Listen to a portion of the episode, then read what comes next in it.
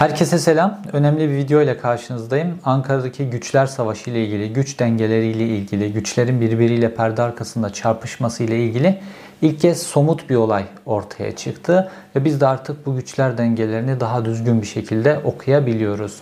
Şimdi olay Hulusi Akar'ın etrafında dönüyor ve kurşunu Hulusi Akar yedi.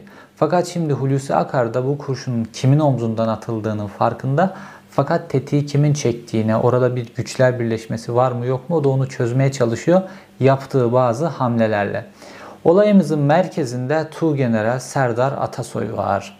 Geçtiğimiz yaşta Kara Kuvvetleri Komutanlığı İstihbarat Başkanlığı'na atanmıştı. Geçtiğimiz yaş dediğim iki bin yirminin Ağustos'unda, fakat iki bin yirmi birin Ocağı'na geldiğimizde altı yedi ay sonra geldiğimizde e, terör örgütü üyesi olmaktan gözaltına alındı.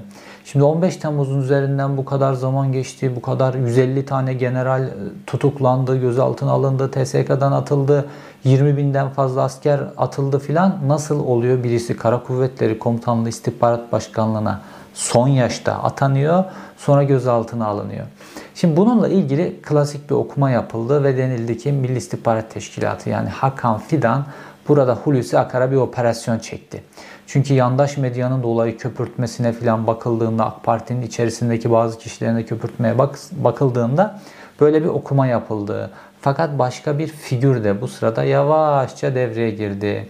O figür Kara Kuvvetleri Komutanı Orgeneral Ümit Dündar. Şimdi e, bu çok önemli bir gelişme çünkü Türk Silahlı Kuvvetleri içerisindeki çekişmeyi de ortaya koyuyor. Ümit Dündar'la Hulusi Akar arasındaki çekişmede ilk defa kendilerine yakın kalemler üzerinden ortaya dökülmüş oluyor. Bu bence çok önemli bir gelişmeydi.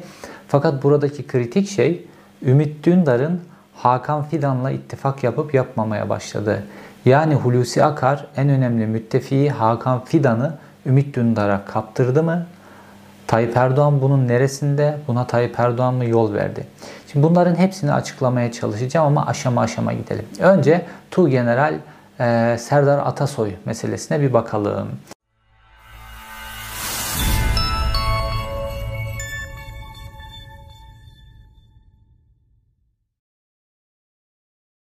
Şimdi Tuğgeneral Serdar Atasoy aslında işte on beş Temmuz sürecinde e, albay. Ondan sonra askeri ateşe hatta yurt dışında. Neyse sonra işte Türkiye'ye dönüyor. Çeşitli illerde görev yapıyor ve iki bin yirmi yaşında işte meşhur bir yaştır biliyorsunuz. yedi yüzün üzerinde albay emekliye sevk edildi. T S K tarihindeki ilk yaşlardan bir tanesidir.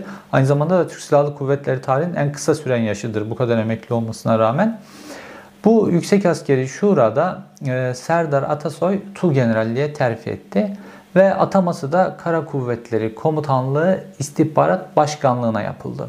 Şimdi normalde işte puanı, yaptığı görevler, şunlar bunlara uygun bir atama gerçekleşiyor. Fakat Serdar Atasoy hakkında iki bin on yedi yılında bir soruşturma açılıyor. on beş Temmuz'dan sonra iki bin on yedi'de yani soruşturmaların, askerlerin dayaktan, işkenceden geçirildiği zamanda bir soruşturma yemiş. Ve bu soruşturmada işte terör örgütü üyeliğinden açılan bir soruşturma. Fakat daha sonra bu soruşturmayla ilgili e, kovuşturmaya yer yok kararı verilmiş ve bu karar da iki bin on dokuz yılında e, kesinleşmiş. Dolayısıyla e, bir yargılamaya dönüşmediği için e, Tuğgeneral Serdar Atasoy yoluna devam etmiş ve e, Kara Kuvvetleri Komutanlığı İstihbarat Başkanlığı gibi önemli kritik bir göreve ataması yapılmış iki bin yirmi yaşında. Şimdi yeni Yüksek Askeri Şuraların yapısına bakarsak, eskiden Yüksek Askeri Şuralarda işte on üç tane askeri üye vardı. Siviller azınlıktaydı. Askerlerin kurduğu bir düzen vardı. İşte herkese o yaşa özel bir laptop getirilir, önüne konurdu. Sicil bilgileri, özel bilgiler, aile bilgileri, görevleri şu bu askerlerin tek tek o laptopta olurdu. Siviller askerler oturur, oturur konuşurlardı. Oylama yapılırdı her terfi ile ilgili, atama ile ilgili o bilgilere bakılıp ondan sonra şekillenirdi. Fakat askerler ağırlıkta olduğu için askerler şekillendirirlerdi.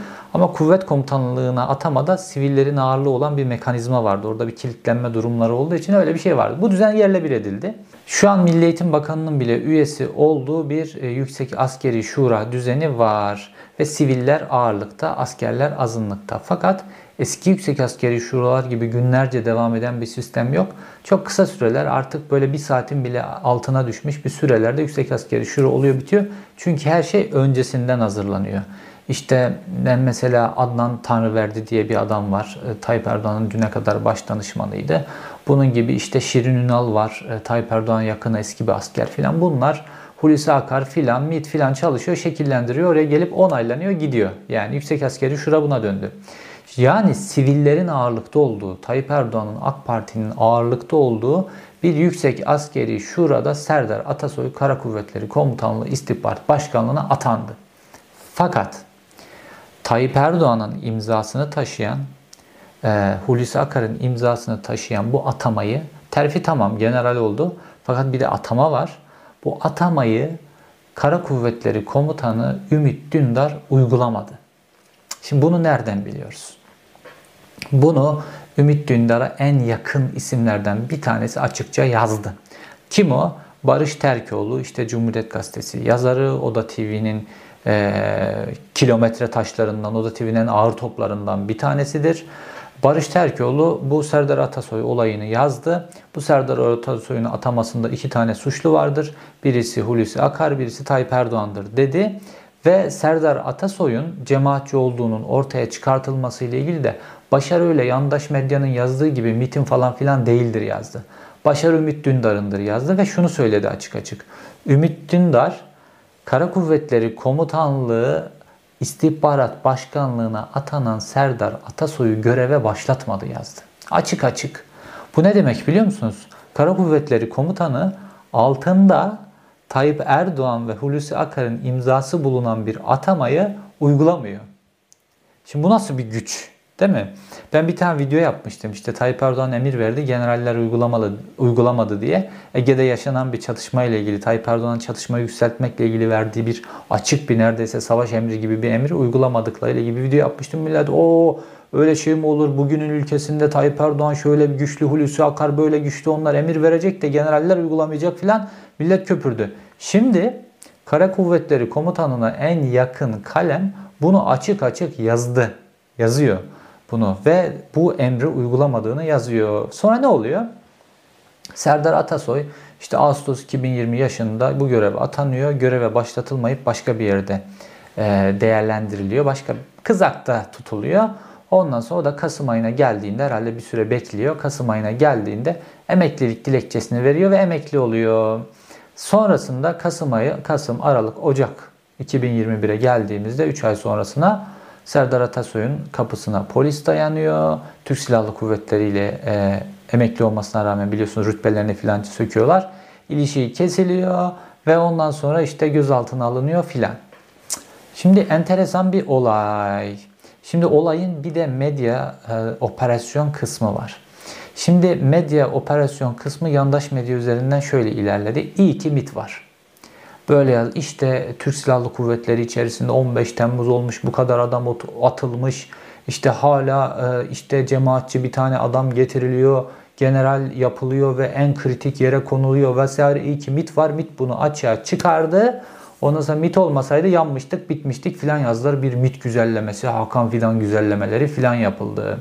Fakat bir tarafta da işte Oda T V yazarları, Cumhuriyet Gazetesi yazarları filan, onlar da alttan alta böyle Kara Kuvvetleri Komutanı Ümit Dündar'ın bu işteki rolünü, aslında bu MİT'in başarısı değil. Ha, operasyon da şöyle, daha doğrusu süreci şöyle anlatıyor Barış Terkoğlu. Diyor ki Kara Kuvvetleri Komutanı Ümit Dündar bu adamdan şüphelendi. Bununla ilgili araştırmayı derinleştirdi. Bazı bilgiler buldu. Telefon numaraları, şunlar bunlar.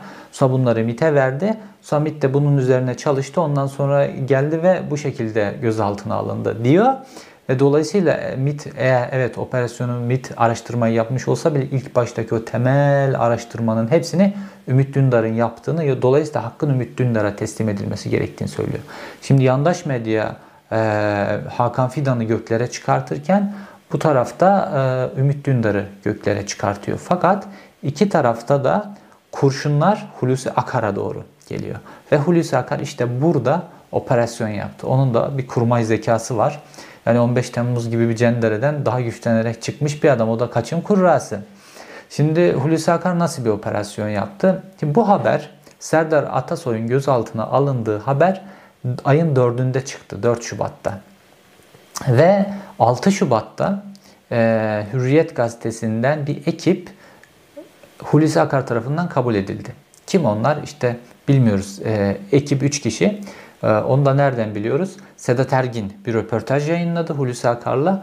O röportajda diyor ki iki tane meslektaşımla beraber Hulusi Akar'ın e, konuğuyduk diyor. Ne zaman? Cumartesi günü altı Şubat'ta. Şimdi dört Şubat'ta bu haberler çıkıyor.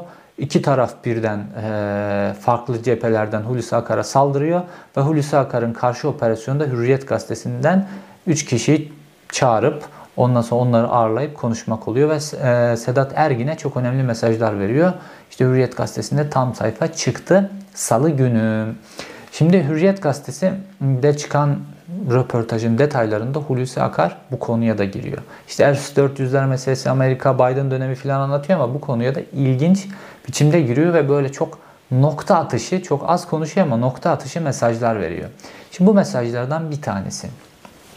Şimdi diyor ki ben diyor Türk Silahlı Kuvvetlerinden yirmi bir bin tane asker atıldı diyor. Bunlardan beş bin sekiz yüz elli tanesini bizzat ben attım diyor. Şimdi biliyorsunuz bir K H K ile atılanlar var, işte Cumhurbaşkanlığı kararnamesi vesaire atılanlar var. Bir de bakan emriyle atılanlar var Türk Silahlı Kuvvetlerinden. Yani yirmi bir binde beş bin sekiz yüz elli Hulusi Akar atılanların dörtte birini kendi imzasıyla atmış. Şimdi dolayısıyla Hulusi Akar bu adamın yani Serdar Atasoy'un işte cemaatten birisi olduğunu bilecek ve atmayacak, acıyacak falan böyle bir hava oluşturuyor karşı bir iki tarafta. Hulusi Akar'ın hiç umurunda da beş bin sekiz yüz elli beş bin sekiz yüz elli bir olur. Yani Hulusi Akar'ın çok umurunda değil bu şeyler. Hulusi Akar'ın hiçbir şey umurunda değil ki.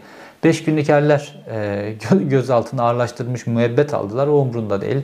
Askeri daha geçen hafta iki yüz on bir tane askeri öğrenci göz, gözaltına alındı. Yani geçen hafta da bir taraftan da öğrencilerin gözaltına alınma haftasıydı. yüz seksen iki yüz tane Boğaziçi Üniversitesi protestolarında öğrenci gözaltına alındı. iki yüz on bir tane de askeri okul öğrencisi. Hani bu okul, bu çocuklar da on beş Temmuz olduğunda daha askeri okuldalar. İşte on beş on altı filan on üç o yaşlardalar. Şimdi o zaman çocukları böyle gözaltına almak herhalde böyle biraz e, ayıp olacak.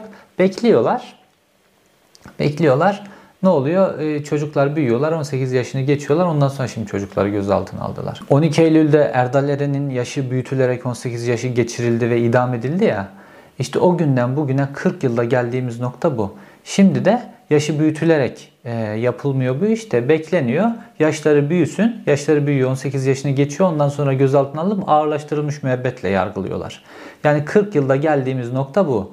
E, değişiklik bu. Yani çok teşekkür ederiz e, Hulusi Akar'a, Tayyip Erdoğan'a. Kenan Evren'in yaşı büyüterek idam etme noktasından yaşının büyüme, büyümesini beklenerek ağırlaştırılmış müebbetle yargılama noktasına geldiğimiz için kırk yıldaki bu büyük E, inkişaf için diyelim. Şimdi dönelim konumuza. Hulusi Akar için beş bin sekiz yüz elli beş bin sekiz yüz elli bir olurdu. Fakat Hulusi Akar orada diyor ki e, kritik bir bilgi veriyor. Diyor ki bu kişi işte diyor kovuşturmaya yer yok kararı oldu ve dolayısıyla diyor e, ilerledi. Sonra diyor ilgili birimlerden diyor bilgi gelince hemen Türk Silahlı Kuvvetleri ile ilişiği kesilmiştir diyor. Şimdi ilgili birimler derken orada Sedat Ergin bir parantez açıyor, açıyor ve emniyet ve MİT diyor. Şimdi anlaşılan Hulusi Akar orada bir küçük bir şüphesi var. Yani bu kişiyle ilgili emniyet ve MİT bana niye zamanında bilgi vermedi? Burada bir operasyon mu yedim? Ben filan oraya bir açık kapı bırakıyor. Fakat orada ikinci bir soru daha soruyor Sedat Ergin. Ee, diyor ki peki diyor açık kaynaklara yansıyan bilgiye göre e, e, Serdar Atasoy Kara Kuvvetleri Komutanlığı İstihbarat Başkanlığı'na atandıktan sonra bu göreve başlatılmamış. Doğru mu bu diyor. Hulusi Akar kısa bir cevap veriyor. Evet doğrudur. Başka bir birimde görev değerlendirildi diyor. Çok kısa bir bilgi. Şimdi Hulusi Akar orada aslında şunu biliyor. Yani bu kişiyi benim Tayyip Erdoğan'ın altında imzası olan bu atamayı ya karşı direndi. Kim direndi? Kara Kuvvetleri Komutanı Ümit Dündar.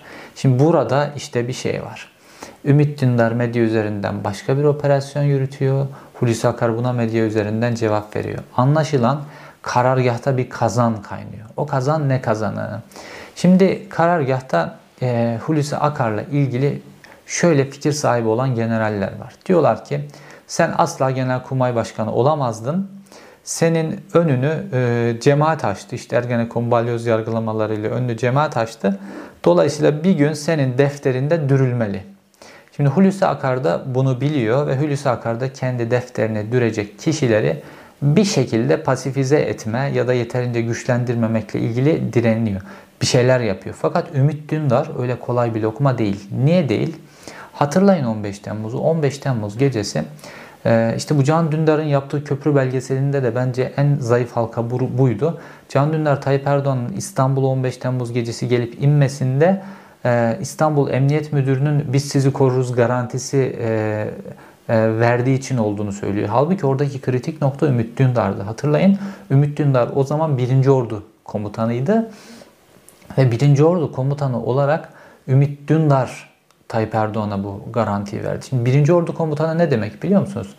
Ee, Marmara bölgesinin imparatoru demek. Yani birinci Ordu Marmara'nın üzerine kara bulut gibi çökebilecek kadar güçlü bir ordu. Ve birinci Ordu komutanı Ümit Dündar orada garanti veriyor Tayyip Erdoğan'a, gelin diyor.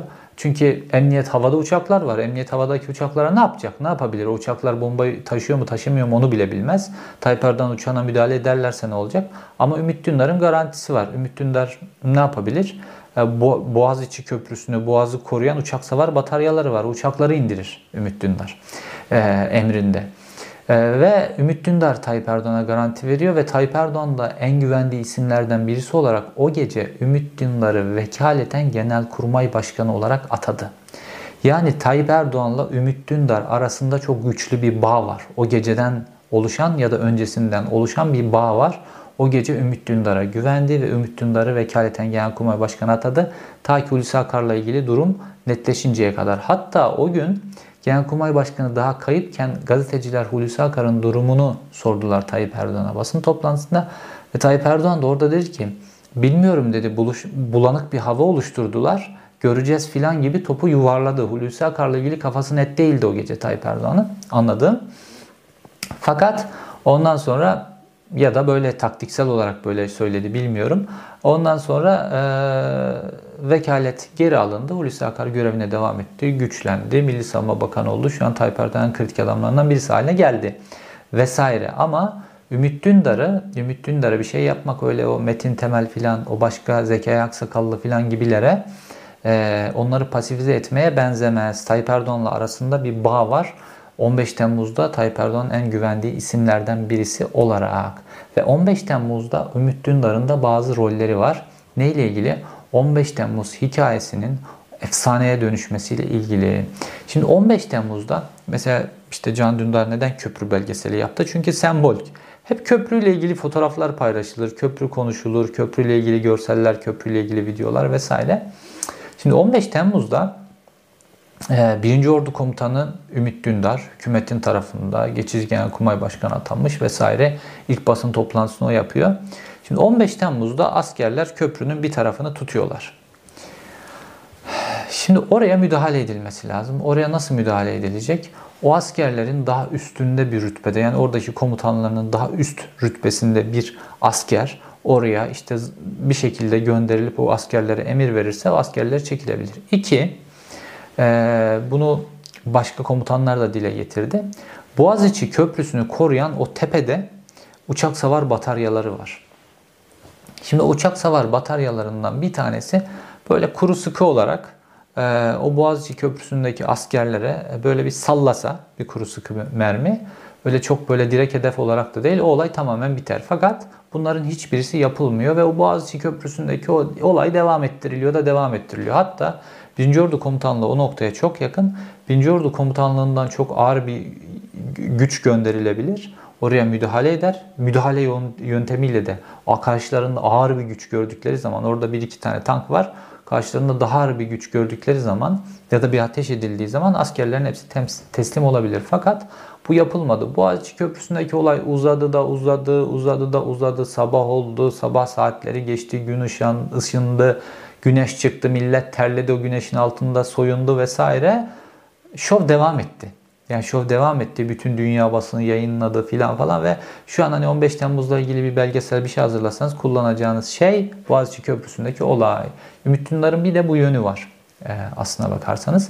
Fakat Hulusi Akar'ın ve bütün bu oyuncuların çözemediği bir şey var. Şimdi birincisi, bu Serdar Atasoy olayında e, kim kiminle hareket etti? Şimdi Hulusi Akar kurşun yiyor bir yandaş medya tarafından, bir işte Cumhuriyet vesaire, Barış Terkoğlu, Oda T V vesaire o taraftan kurşun yiyor. Bir taraf e, Hakan Fidan'ı göklere çıkartarak kurşun atıyor. Bir taraf e, Ümit Dündar'ı göklere çıkartarak kurşun atıyor. Şimdi Hulusi Akar anladığım kadarıyla şunu çözmeye çalışıyor. Ben devreden çıkartılıp, çünkü Hulusi Akar'la Hakan Fidan kanka, e, ben devreden çıkartılıp Hakan Fidan Ümit Dündar'la mı bir işbirliği kurdu? Tayyip Erdoğan bunun neresinde? Bana bu atılan kurşunlara Tayyip Erdoğan mı yol veriyor? Şimdi benim anladığım, Hulusi Akar'ın kafasında bunlar gidiyor geliyor. Ve Sedat Ergin'e verdiği röportajın satıralarında da bunlar var. Ve şimdi o diğer o güç dengelerindeki kişiler de bunu çözmeye çalışıyorlar. Eminim şu an Hakan Fidan da şunu çözmeye çalışıyor. Tayyip Erdoğan Ümit Dündar'ı mı öne çıkarıyor? Ümit Dündar'la mı bundan sonra T S K'da yürüyecek filan? Artık Hulusi'nin zamanı doldu mu filan? O da bunu düşünüyordur. Herkes bir şey düşünüyor. Tayyip Erdoğan da belki işte yesinler birbirlerine bu güç dengeleri, ben o arada yoluma devam edeyim diye düşünüyor. Ama şu var ki, devlet yönetiminde olmaması, görülmemesi gereken hadiseler. Ve sonuçta ezilen işte beş günlük erler var, işte askeri öğrenciler var, Türk ordusunun kaybettiği güç var, Türk ordusunun kaybettiği prestij var vesaire, var oğlu var. Fakat Ankara artık buna döndü. Türkiye'de artık sistem yok. Türkiye'de kişiler var ve bu kişilerin kurduğu oyunlar var. Hulusi Akar kendi oyununu kuruyor. Ümit Dündar kendi oyununu kuruyor. Hakan Fidan kendi oyununu kuruyor. Tayyip Erdoğan kendi oyununu kuruyor. Zaman zaman ittifaklar oluyor aralarında. Birbirlerine karşı ya da toplu olarak başkalarına karşı. Ama sistem yok. Kişiler var. Biz de mecburen kişileri analiz ediyoruz. İzlediğiniz için teşekkür ederim. Bir sonraki videoda görüşmek üzere.